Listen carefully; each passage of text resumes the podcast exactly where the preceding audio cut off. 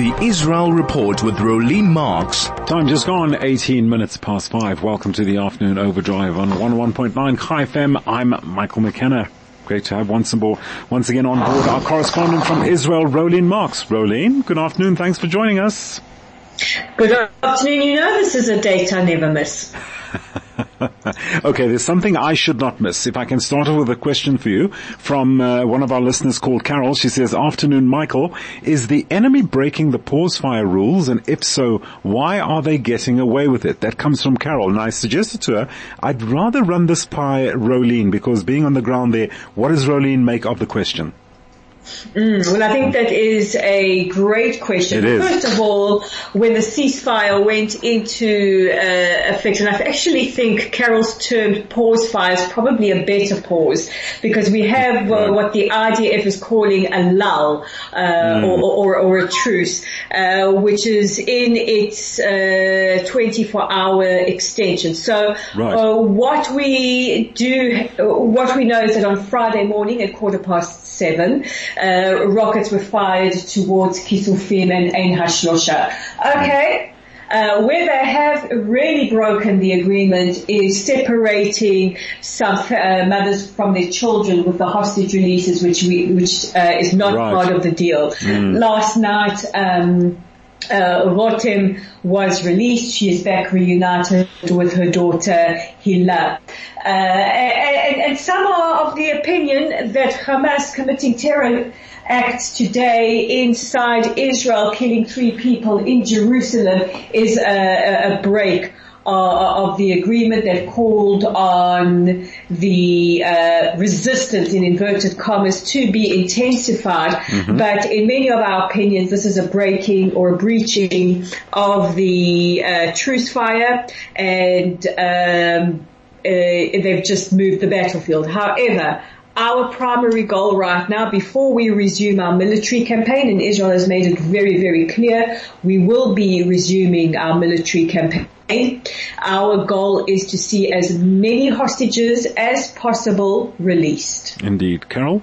I told you, Rolene will have your answer for you. Rolene, thanks so much. Great answer, great concise uh, definition, or rather summing up of what Carol was asking there. So, okay, Rolene, let's move on to the United Nations Relief and Works Agency, the UNRWA. One of their workers held a hostage. This is absolutely hmm, yeah. extraordinary. Now, you know, we've spoken for so many years, you and I have spoken about it uh, quite often on the show about the uh, United Nations and the attitude towards Israel. You and I have been speaking about UN uh, women uh, and, and, their um, lackadaisical, if you can even call it that, a response about yeah. the raping and brutalizing of Israeli women and uh, young children on the 7th of October, but we now have it reported by one of the released hostages who said that they were held in an attic by a teacher from UNRWA. That's the United Nations Relief Work Agency. So mm. this was originally um, broadcast on Israel's Channel 13, uh, which is one of the Hebrew channels. But he said that uh, a teacher who was with UNRWA had held him captive. Uh, the, the teachers of father of 10 children and uh, the the hostage had barely been provided with food or medical attention and was locked away in an attic. You know, we are starting to hear more and more uh, from our hostages, their accounts. Right. I know some of you see pictures of some hostages released, smiley, huggy uh, hostages. Understand that there are members of their family still being mm. held hostage uh, and we we cannot imagine uh, the, the fear that they're going through. But for those who are able to talk, they certainly are talking. Rolene, okay, let's just have a look at this UNRWA. Let's underline United Nations. Has there been any any response from them? I mean, they are the how shall we put it, the moral global body of the planet, and yet uh, Uni- United Nations Relief and Works Agency, one of their workers, as you've just pointed out, held a hostage. What feedback is coming from them? What what is their explanation regarding this? Nothing of yet, and we know that UNRWA has right. formed in, in, in, this area. We know that their hospitals, their schools have been used uh, to, to store weapons for Hamas and other terror entities in the Gaza Strip. Uh, we saw some of those UNRWA trucks used by Hamas terrorists inside of the kibbutzim on the 7th of October.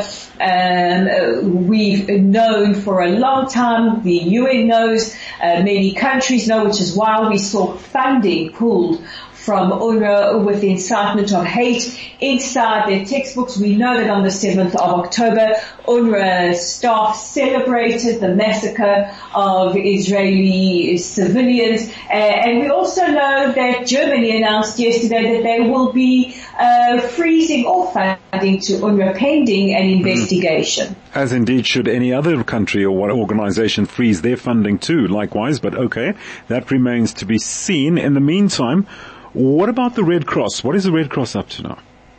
Well, I tell you one thing that this war has done is it's blown wide open a lot of these organizations and their institutionalized prejudice against uh, the Jewish state. Uh, and yeah. the Red Cross is one of them. Our uh, uh, Health Minister Uriel Buso this morning tweeting out in Hebrew that he, he holds the, uh, the Red Cross responsible and also lambasting them for their lack of medical treatment for the hostages. Uh, this is something that um, Israeli media outlets uh, have been saying this is something that we heard from Elma Abrahams, one of the released hostages who was fighting for her life up until about uh, a, day ago. She was denied the life-saving medication that she um, that, that, she needs, uh, and we heard her daughter saying that it, she holds the Red Cross responsible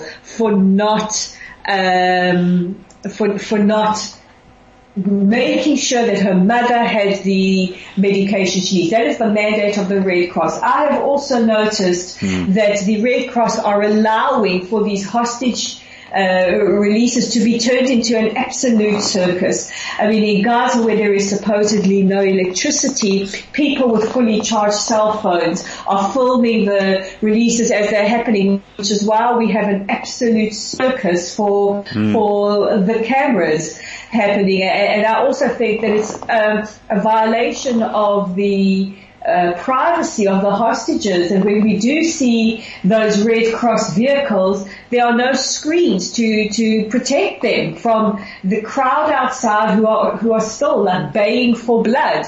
Uh, this is something that hostages that have been released have, have said that right up until they are out of the Gaza Strip, those last moments are absolutely terrifying with Palestinians Mm. throwing mm. projectiles and chanting and uh, and calling for their death. And, and, and also, uh, I've seen, in fact, uh, I've tweeted out numerous images of Red Cross vehicles allowing for exchanged Palestinian prisoners to fly uh, and wave terror organization flags from their vehicles. That is a violation of the Geneva Conventions and mm. international mm. law, mm. where uh, uh, is the um, where is the uh, directors, where are the CEOs uh, of mm, the UN right. or of the uh, International Red Cross? So we, these organizations have been exposed for the hypocrites and for the prejudice yeah. that they have. Rolene, I just got this message from one of my listeners, Gary. Gary says the UN knows but doesn't know. Same with the Red Cross. That's how I summed it up. I think you've just summed that up